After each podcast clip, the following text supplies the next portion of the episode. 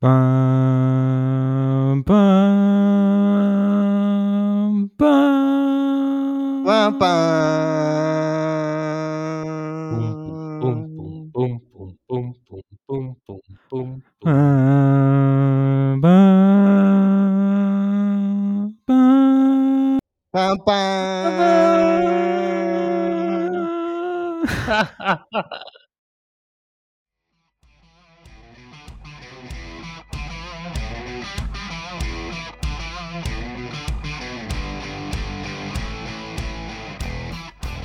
Non sapevamo come iniziare questa puntata se non con qualcosa di epico che tutti conosciamo ed è ambientato a sua volta nello spazio. Benvenuti al Triangolo Nerdangolo Podcast, come tutte le settimane sono Luca in compagnia di Alessandro Ciao a tutti.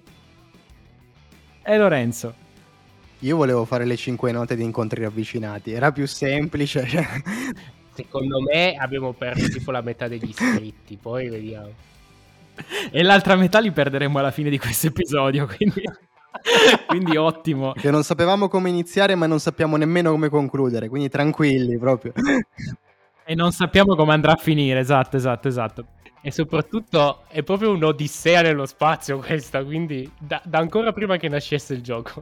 Esattamente, proprio perché finalmente, finalmente su questo podcast atterra Starfield in tutta la sua grandezza, grandiosità, vastità, attesa, eh, come dire, eh, il suo vociare, quello che è stato tutto ciò che ha ronzato intorno a questo titolo, a questa produzione importantissima per Bethesda, da anni, da anni che se ne sentiva parlare, finalmente è arrivato e insomma a qualcuno è piaciuto, a qualcuno no, qualcuno è rimasto spiazzato, ma sicuramente c'è veramente tanta tanta carne al fuoco. E oggi cerchiamo un po' di capire che cosa questo gioco eh, sta significando per noi.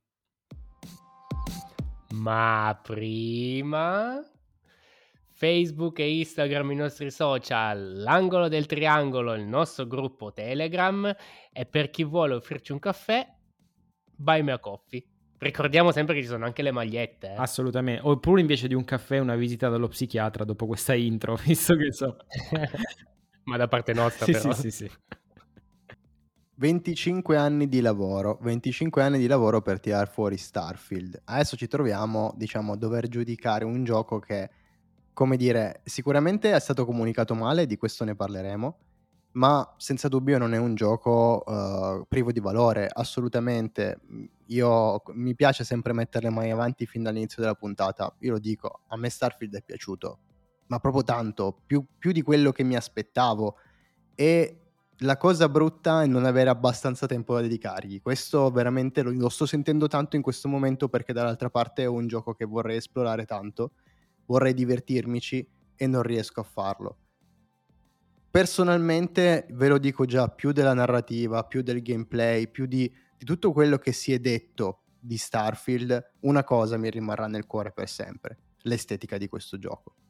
Cioè, aver scelto un'estetica completamente quella che chiamano, se non sbaglio, NASA Punk, se non sbaglio, cioè che si ehm, avvicina alla realtà in questo senso, ma che riproduce chiaramente un mondo di fantasia, è stata una chiave vincente. E aver scelto, e qua lo dico, qua lo nego, di, di farlo girare a 30 fps è stato ancora più vincente, perché è cinematografico. Questo si rivelerà, secondo me, un, un boomerang, Lore, quello che hai appena detto, che ti ritorna qua dietro.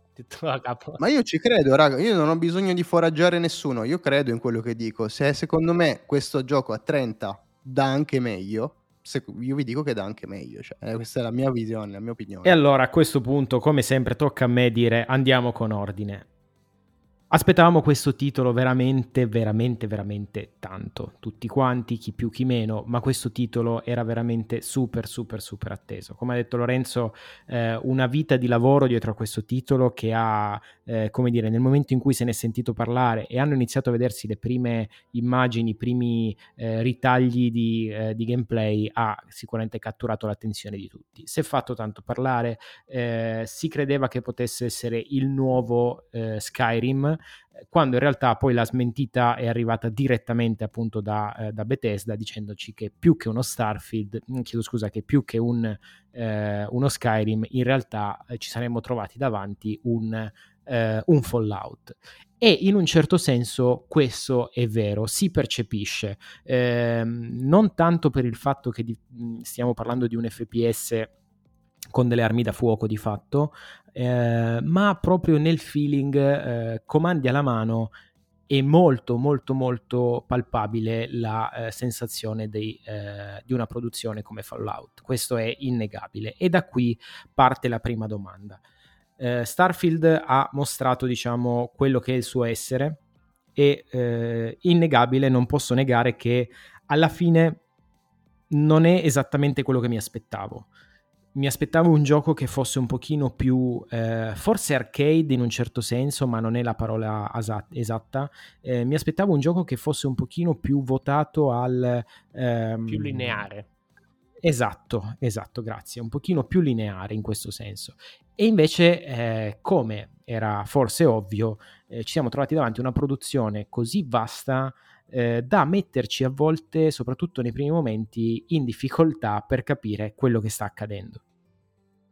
Ecco, già ci troviamo in disaccordo, Lu, per quanto mi riguarda, perché se c'è una cosa che cerco all'interno di un gioco di, di Bethesda è proprio il fatto che non sia lineare. Ed è quella sensazione, adesso dico di zeldiana memoria, per Breath of the Wild, Tears of the Kingdom, che assolutamente ti porta a fare, tu hai un, un percorso da A a B, tu a B non ci arriverai mai. Sicuramente non nel tempo che hai programmato, perché arrivi da una parte, vedi quella cosa dici ma sì, vado a vedere quella roba lì, vado a visitare questa cosa, no vabbè ma abbordo questi, fai 2000 cose e in realtà la cosa che dovevi fare non la fai, cioè è molto GTA in questo senso, ecco. e io la cerco questa cosa qua. Sì, in effetti, ehm, proprio su quello che hai detto tu, sul, sull'immaginare il gioco eh, da un'altra ottica, io questo non, non, l'ho percepito perché nel momento in cui ho, ho intravisto tutti questi appunto, trailer che ci sono stati, eh, effettivamente io mi immaginavo che il gioco fosse così. Cioè, nel senso, eh, molti si sono lamentati, ma secondo me mh, pensavano fosse più un simulativo che un esplorativo. Cioè, nel senso, eh, molti lo accostano a No Man's Sky, ma No Man's Sky veramente ha solo l'estrazione dei materiali, cioè non ha proprio nulla a che vedere con No Man's Sky, è veramente più uno Skyrim o un Fallout da quel punto di vista. E, e anch'io, come dice Lorenzo, eh, è un mondo in cui eh, ti perdi, mhmm, sei veramente sovrastato da eh, tante cose da fare, quindi posso anche capire lo smarrimento iniziale che puoi avere tu nel giocarlo, però è, è, fantastico, è fantastico vedere atterrare su un pianeta e avere, che ne so, una persona che ti, to- ti corre incontro e ti dice ah puoi aiutarmi eh? e ti parte una micro quest all'interno di quella città. Ehm, oltre alla quest principale che effettivamente dopo veramente decine e decine di ore faccio fatica a capire qual è la quest principale perché sono tutte belle, le sottotrame veramente mi stanno mh, mm, appassionando. E, e, questa cosa qua un, mm, me la sto portando avanti eh, proprio con gusto perché riesce a raccontare eh, un qualcosa, eh, ovviamente alcune quest lasciano il tempo che, che trovano, però veramente riescono a raccontare un qualcosa eh, di estremamente interessante. E, e, veramente il tempo passa a una velocità eh, impressionante. Ma eh, qua rientriamo assolutamente in quello che è stato il caos comunicativo di Bethesda e non è la prima volta che succede, in questo caso è stato anche amplificato. Eh, cosa è successo? È successo che è stato pubblicizzato un gioco come appunto fosse eh, un nuovo No Man's Sky o quantomeno così la, la, gente lo ha percepito. Perché? Perché in un universo in cui esiste No Man's Sky sai benissimo che dall'altra parte c'è gente che è scottata ancora da tutto quello che è stato No Man's Sky nel bene e nel male e che vorrebbe una grande produzione dietro un gioco del genere e di conseguenza si crea anche un'aspettativa finta nella testa dei videogiocatori. Ma che livelli vuoi raggiungere? Cioè, nel senso, accostarlo, cioè, nella mente di, di, un giocatore deluso da quello che ha visto e da quello che sta giocando, non, vorrei capire veramente da qualcuno cosa, cosa effettivamente si aspettava eh, di vedere in Starfield. Ma non un gioco story driven, Ale, banalmente. Cioè, nel senso, um, ci sono delle, delle cose che sono... Quindi un simulativo. Cioè, di simulazione pura spaziale. No, simulazione è sbagliato perché sennò diventa Elite Dangerous. Ecco, il, il, punto è questo, cioè, attenzione, io non sono rimasto deluso da Starfield. No, ma puoi rimanerci, eh? cioè, nel senso, non è una cosa eh, cioè, anche chi non gli è piaciuto, chi se ne frega, cioè, nel senso, non sto qua a difendere nessuno. No, no, ma questo è, questo è ovvio e voglio dire, non, non, fa eccezione perché è Starfield. Eh, devo dire, eh, la cosa che eh, rende tutto un po' più ruvido, forse, è che sto trovando un sistema ehm, talmente vasto, no? Da far fatica a capire nelle prime ore di gioco che cosa esattamente stai facendo. Perché effettivamente tu vieni preso, buttato in questo, in questo, in questo conflitto a fuoco, prendi l'astronave, vai a destinazione con un sistema di navigazione che devo dire la sincera verità, mi aspettavo qualcosa di un pochino più, eh, più morbido. E, e, poi inizia questa quest nella quale inizia il tuo percorso per andare a recuperare questi, questi artefatti. Ora, la trama ovviamente non, non so discutere sulla trama anche perché voglio evitare spoiler, però nel momento in cui effettivamente la produzione che mi trovo davanti è di fatto un Fallout dove ra- posso raccogliere anche la tazza che trovo e poi devo fare i conti col carico che sto portando di peso, e però su una scala eh, mastodontica, perché ovviamente non siamo all'interno di una eh, di, un, di, una città o, o, di una nazione colpita da eh, un fallout nucleare, ma siamo all'interno di, un, di, una, di una vastità infinita di spazio con tutte le sue possibilità, è ovvio che non, non vi nego che questa cosa mi ha, mi ha, un po' spaventato perché siamo stati abituati a giochi, almeno personalmente stati, sono stato abituato a giochi come Elite Dangerous, il già citato Nome Sky, dove in realtà avevano delle, dei binari prestabiliti che ci dicevano che cosa voleva fare quel gioco. Elite Dangerous ti mette nei panni di un, eh, di un pilota, di una nave, che starà poi a te decidere se vuoi fare il trasportatore o il pirata dall'altra parte, o il minatore. Dall'altra parte, Nome Sky ci mette nei panni di eh, un, un, esploratore che ha la sua quest di arrivare al centro dell'universo, nel frattempo può esplorare tutti i sistemi che vuole, raccogliere materiali per migliorare eh, le sue, eh, diciamo, per costruire questo, questo engine di gioco. Eh, anche Nome Sky ad un certo punto è esploso con la costruzione dei mezzi, con la costruzione delle, eh, delle eh, degli, avamposti. Basi, degli avamposti, eccetera. Quindi anche in questo caso ci troviamo davanti a un titolo che ha dato fondo a tutte quelle che potevano essere le possibilità. Dall'altra parte invece eh, prendete come se sommassimo questi due titoli, quindi bisogna stare molto attenti a non pensare che Starfield possa essere un gioco veramente per tutti, perché io lo trovo un gioco, sarà banale, ma trovo un gioco che sia veramente complesso, veramente articolato e veramente stratificato in tutti i suoi punti. Lu, la chiave è esattamente questa, nel senso che non è un gioco di quel tipo, è banalmente un gioco story driven. Semplicemente ci hanno voluto mettere dei, dei pezzi in più per fare marketing.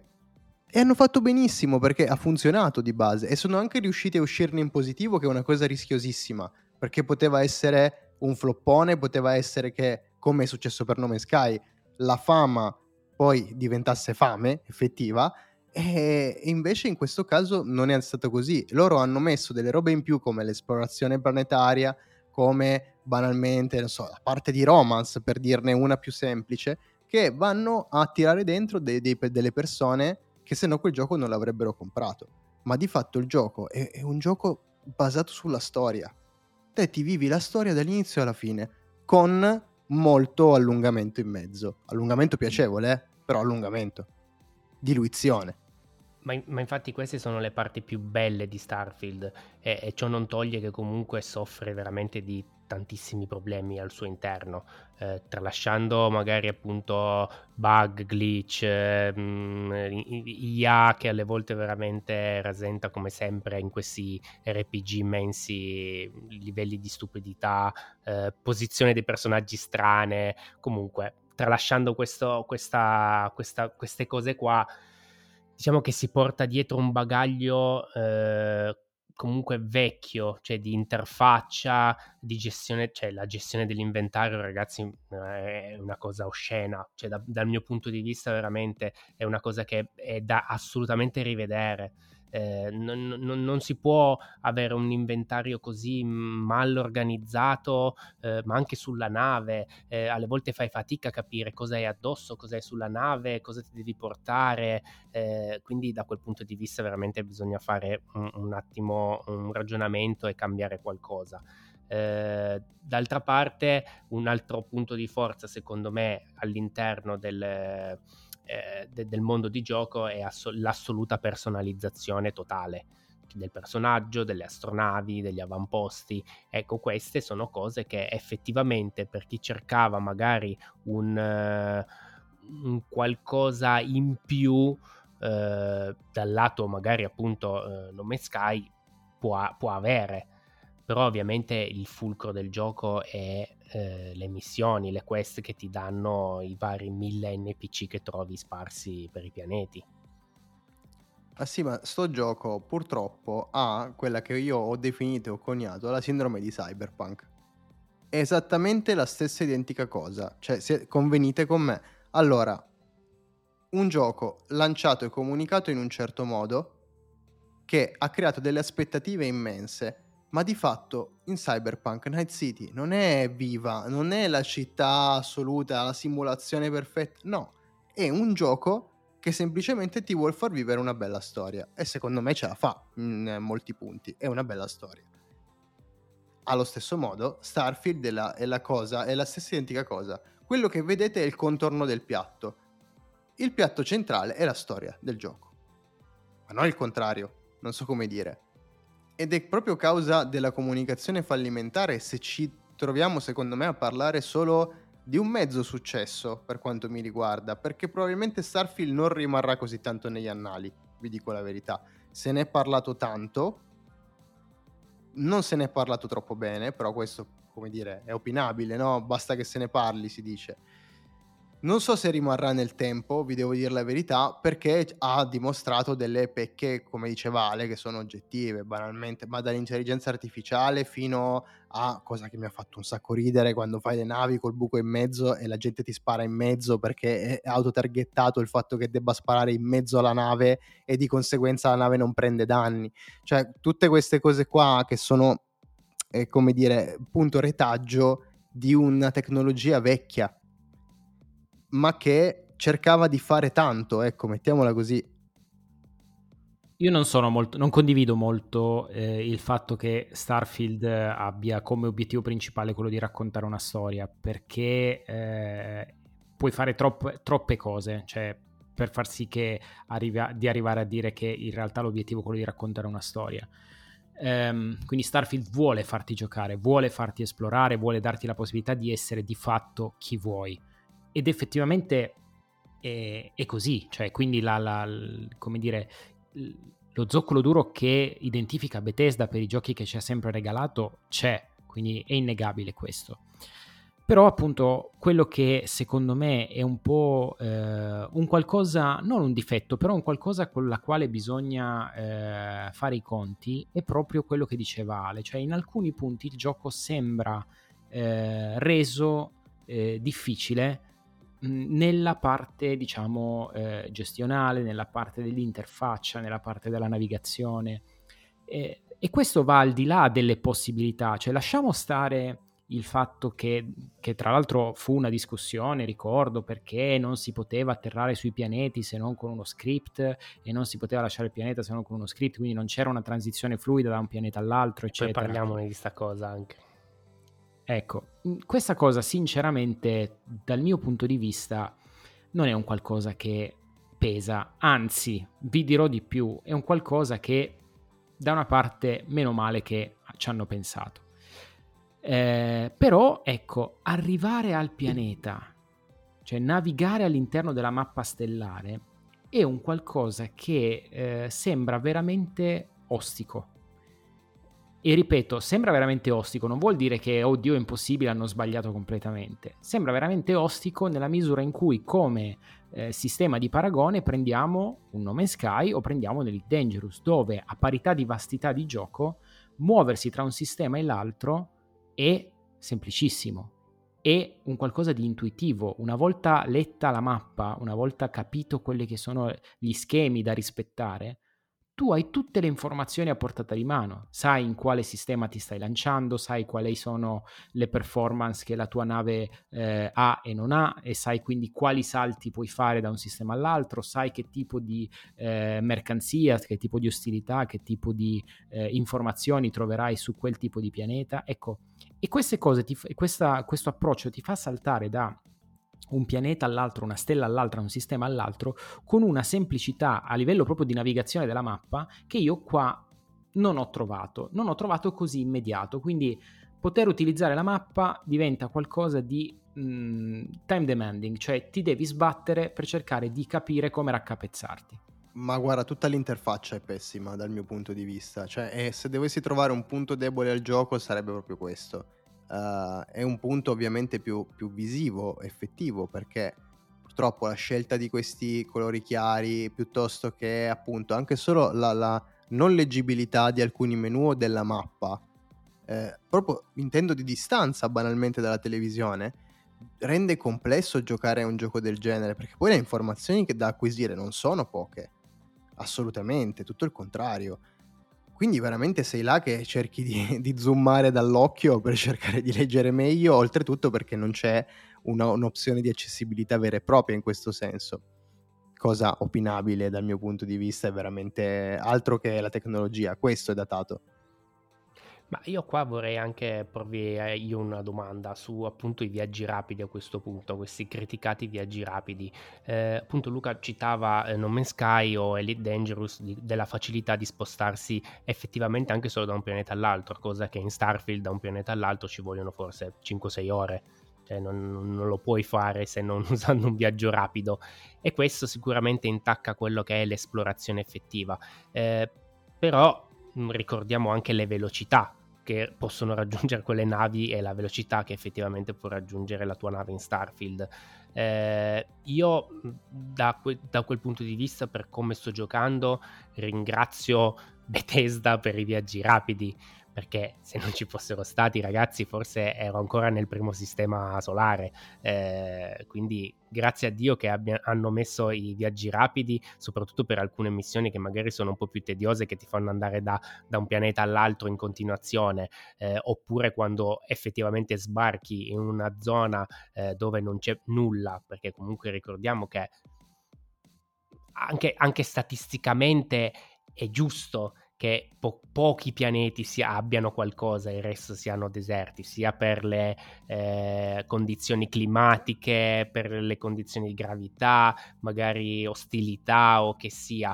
Però effettivamente quando io scendo sul suolo di un pianeta, magari mi allontano per esplorare appunto punti di interesse, dopodiché visto che devo farmela tutto il tempo a piotte e non ci sono overlunari, avere la possibilità di ritornare alla Frontier o all'astronave di turno con un viaggio rapido da dove sono, tanta roba, cioè, se no sarebbe veramente una perdita di tempo. Ma il capriccio della navigazione, io sinceramente lo condivido, vi dico la verità. Perché? Perché secondo me non è tanto il fatto eh, che poi se lo hai lo usi, però lo vuoi avere lo vuoi avere perché ti dà una sensazione particolare, cioè quella effettivamente di essere immerso in una grande mappa. Nel senso, io posso muovermi volendo verso quella direzione e arrivare alla mia destinazione. Anche è se troppo reale, forse, da quel punto di vista, eh, in distanze. Però, però sono d'accordo perché effettivamente, cioè, è un capriccio che avrei anch'io, che ho anch'io effettivamente, perché eh, mi piacerebbe poterlo fare proprio perché mi dà quella sensazione di immersione in più che in altri giochi hai come No Man's Sky e Elite Dangerous. No Man's Sky, oddio, non puoi uscire dalla, dal, dalle galassie, come, cioè, scusami, eh, dai sistemi non puoi uscire con, con, l'astronave. Dall'altra parte in Elite Dangerous sì, puoi muoverti come vuoi, quindi No, puoi, puoi, saltare da, da, un sistema all'altro con uh, Nome Sky. Con Nome Sky tu hai due modalità di viaggio con Nome Sky. Una è quella, vabbè tre, una è quella normale, l'altra è quella iperveloce e l'altra ancora sì. è il salto. Il salto passa tramite sì. un menu.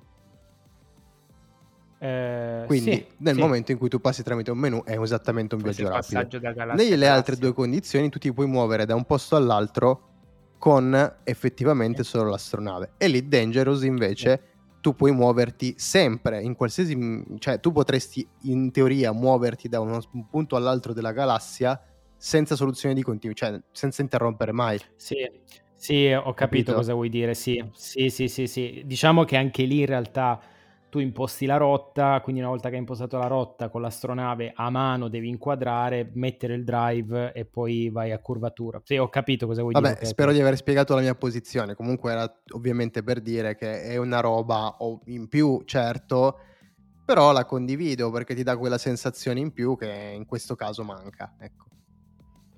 Ecco, una cosa che però eh, effettivamente, sempre che ha citato Luca prima, eh, parlando del, di, di, non avere la possibilità di atterrare effettivamente su un pianeta, eh, cosa che i modder su PC hanno già risolto, una cosa che veramente mi dà fastidio è avere i continui caricamenti per ogni cosa e ogni spostamento che fai. Quindi, ok, atterro, poi dall'astronave devo decidere se farmi a piotte il pezzo dell'astronave e comunque c'è ancora il portellone che mi fa scendere a terra e quindi c'è un caricamento. Eh, poi entro nella città e c'è un altro caricamento e poi vado nella, in un'altra sezione della città e c'è un altro caricamento. Ecco, queste cose secondo me spezzano tantissimo il ritmo. Cioè, mm, io non, mm, credo che potevano, messo, mi metto le mani avanti, però una volta che io atterro sul pianeta mi aspetto che almeno tutta quanta la città sia già stata caricata, ecco. E a questo punto però direi che possiamo aprire il prossimo capitolo che è quello appunto delle performance. Ci troviamo davanti a un gioco che a dispetto di tutto ciò che tutti potevano pensare, ci troviamo davanti a un gioco che gira a 30 fps. E da qui la domanda ovvia che vi sembra Starfield a 30 fps? Sarebbe dovuto girare a 60? È una grande mancanza? È un limite? Compromette l'esperienza di gioco? Te pensa che hai sotto il cofano un SSD? Cioè, ragazzi, se io penso che prima avevamo gli hard disk normali, eh, immagino che cosa avrebbe. a cosa ci troveremmo di fronte oggi con un gioco come Starfield. Sarebbe follia, follia. Che non penso che ci, impegnati, ci siano impegnati poco eh, su quell'aspetto lì. Probabilmente vedevamo il personaggio che ogni tanto si, si bloccava così in corsa, doveva caricare e poi ripartiva. Quelli scarnificati come non mi ricordo che gioco era, ma quello, quello medievale.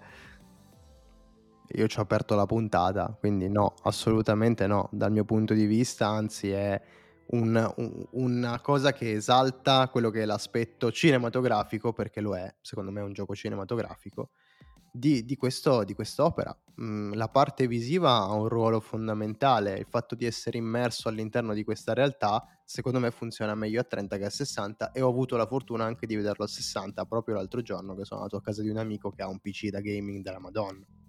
Quindi sinceramente continuo a rimanere della mia opinione.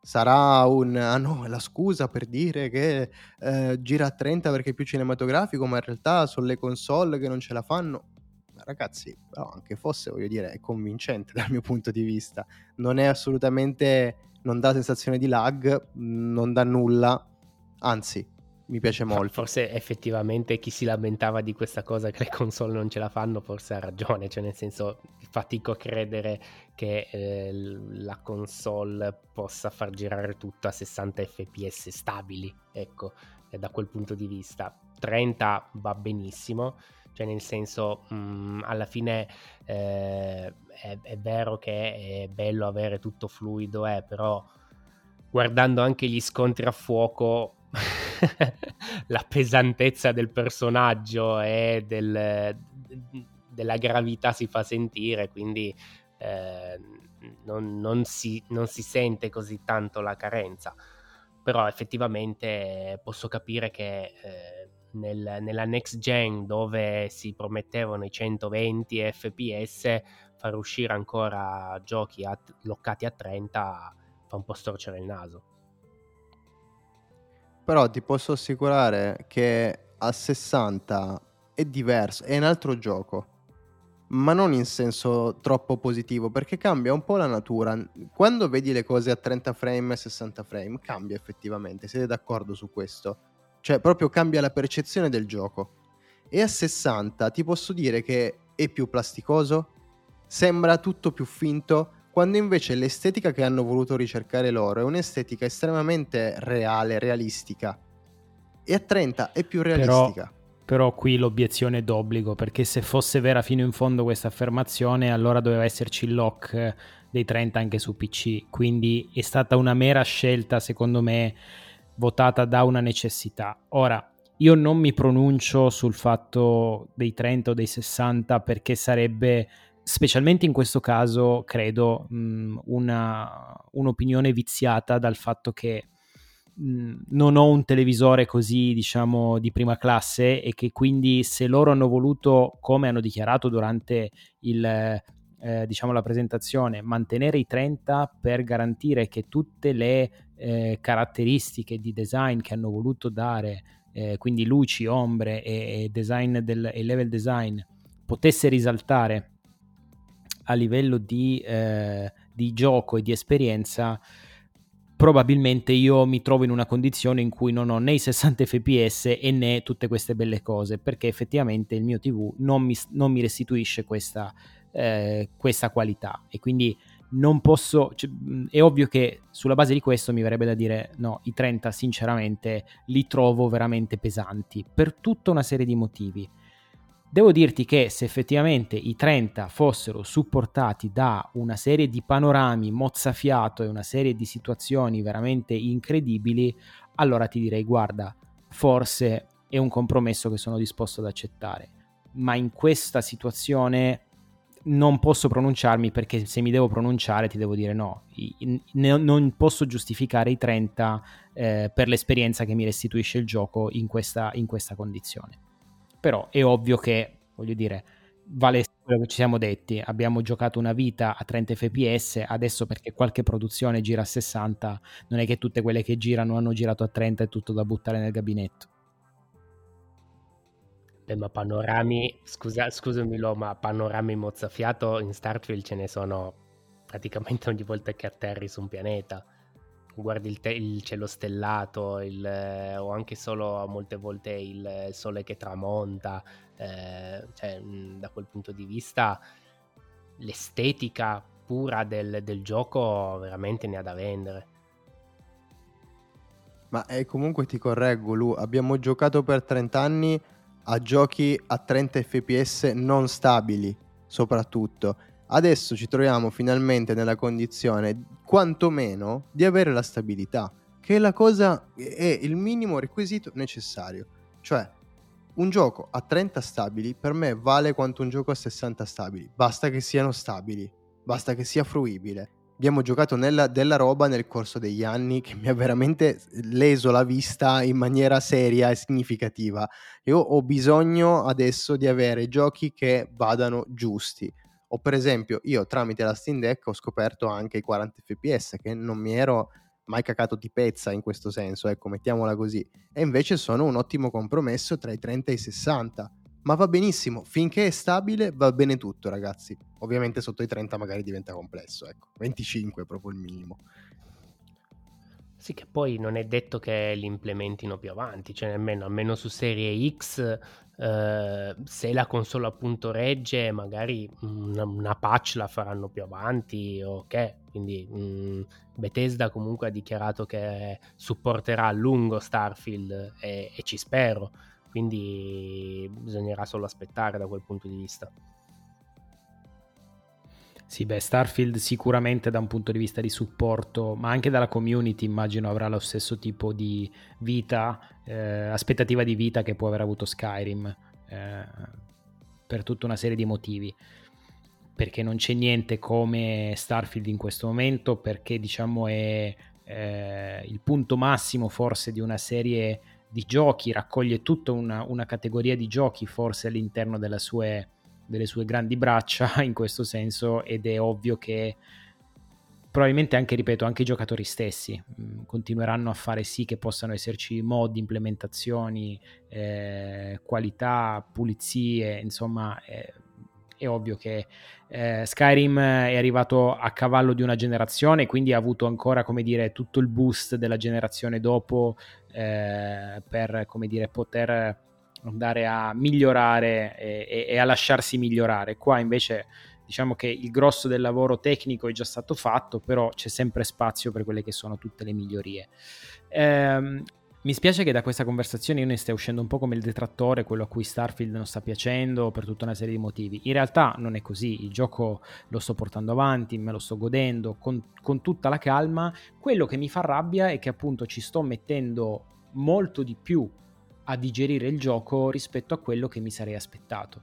Eh, mi sono trovato davanti un gioco sicuramente ostico, sicuramente un gioco che eh, probabilmente con lo stesso tipo di approccio, se fosse stata un'altra produzione, un'altra, un altro, un'altra software house, probabilmente eh, avrei fatto più fatica a, a tenere duro per, per, poterci continuare a giocare, sapendo che poi comunque c'è della, della qualità ehm, perché appunto l'ho trovato, l'ho trovato ostico. Non ultimo, è, è, un argomento di cui non abbiamo ancora parlato, l'editor della nave, che è un altro pezzo di cuore del gioco eh, e che però ragazzi, ecco, su questo punto sono in totale, diciamo, disaccordo, nel senso che mi aspettavo un editor diverso, mi aspettavo un editor che fosse, come dire, non mi aspettavo una cosa semplificata o pre- prestampata come Elite Dangerous, ma una personalizzazione della nave che fosse non dico totalmente libera, cioè di andare a assemblare delle navi assurde. È fin troppo libera, Lu, fidati. No, libera nel senso che posso mettere la cabina a, a testa sotto, non dico questo. Eh, ma mi trovo davanti a un editor per la nave che è palesemente fatto per chi può navigare con mouse e tastiera. Questa cosa mi spiace, ma secondo me è il punto peggiore, diciamo, della, eh, dell'esperienza di gioco. Perché nel momento in cui io devo passare minuti interminabili solo a cercare di capire come ruotare la telecamera perché la telecamera risponde a un sistema di controllo tutto suo, per poi capire che il pezzo non ruota nella direzione che io mi aspettavo, ma o non ruota proprio, o, perché anche lì c'è una differenza tra pezzi che puoi flippare e pezzi che non puoi flippare, ma non te lo dice nessuno, lo scopri mentre stai lavorando sulla nave. Quindi mh, mm, pezzi che si clonano, co- cioè veramente la, il sistema di editing della nave secondo me è la cosa che in questo momento è veramente molto molto molto ostica. Sì, sicuramente è fatto per il PC, non c'è, non c'è che dire a riguardo però dall'altra parte sinceramente questo è un, un, problema che affligge un po' tutti i giochi, cioè tutti i giochi console, nel senso che proprio l'interfaccia quando si tratta di queste cose qua diventa inefficace, banalmente il pad, no? E a quel punto hai bisogno, avresti bisogno di un mouse e tastiera, però non do la colpa specifica al gioco, ecco. Beh, però, però in realtà voglio dire, eh, se tu già parti dall'assunto che lo disegni perché debba essere usato con mouse e tastiera, già parti male. Tu prendi un Death Stranding dove è vero che la personalizzazione era molto inferiore, ma comunque tutto il bilanciamento, l'impilazione dei pacchi, eccetera, era fatto in un sistema che ti consentiva di muoverti agilmente e velocemente, cioè tu sapevi esattamente dove mettere i pezzi, dove spostarli, come fare e nel giro di 30 secondi avevi riconfigurato eh, eh tu, tutti i carichi che si portava Sam Porter. È ovvio che stiamo parlando di due cose totalmente diverse, ma l'idea che voglio far passare è che c'è uno studio diverso di base, cioè nel senso lì non, non, era stato pensato, ah vabbè ma tanto lo viene usato con mouse e tastiera, no, lì è, viene usato un, con un controllo, con un gamepad e quindi devo rendere l'interfaccia, il sistema di controllo e aggancio dei pezzi assolutamente fruibile, se no è frustrante. Ma tanto state sbagliando tutte e due, ma alla grande, perché se anche avessero fatto un'interfaccia ad hoc per pad, l'editor della nave sarebbe stata comunque un casino allucinante da, da masterare perché io ci ho impiegato veramente io facevo delle sessioni di costruzione nave passavano veramente un'ora, un'ora e mezza e poi dovevo annullare tutto perché, perché, non capivo come effettivamente dovevano essere assemblati i pezzi. Da dove si guida? No, no, è vero, ma a prescindere dall'interfaccia. Cioè, il, devi, devi, sapere che eh, il, il, generatore deve essere attaccato bene ai motori e poi c'è il, il, carrello di atterraggio che deve essere a quell'altezza, l'abitacolo deve andare lì dove c'è il corridoio, eh, i serbatoi vanno messi a posto lì, lo scudo c'è un posto predefinito, le armi vanno, cioè è tutto quanto comunque eh, difficile subito da capire, ci ho impiegato veramente tantissimo e comunque la mia nave fa cagare così anche com'è perché non riesco a metterla in ordine perché c'è sempre qualche tipo di errore che, che non capisco ecco da quel punto di vista magari dovrebbero aiutare eh, il giocatore a, a capire gli elementi chiave della nave cioè nel senso fai un mini tutorial dicendo quel pezzo lì deve essere messo lì attaccando eh, quei pezzi lì perché altrimenti non funziona la nave. Eh, io non devo essere un ingegnere aerospaziale per capire come funziona la navicella spaziale. ah no? Eh.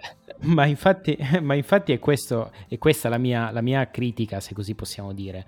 E sta proprio nel fatto che tra un sistema di configurazione della nave come di Dangerous dove non hai libertà di movimento e tra un Galaxy Tracker dove puoi attaccare i motori al blaster eh, c'è una via di mezzo e quindi eh, in realtà secondo me poteva essere trovato un sistema di, eh, come dire, di editor della nave che non solo venisse incontro proprio alla, alla sola interfaccia meccanico-visiva, ma anche proprio il sistema di controllo che secondo me tra tutti è proprio il punto più critico sia del, eh, dell'editor ma anche proprio dell'intero gioco. Ma infatti devono copiare tutti, quando ci sono veicoli, copiate l'editor di Need for Speed Underground. Va bene, quello è l'editor principale che deve essere adottato dove ci sono veicoli. Senti Luma, Street Fighter come va?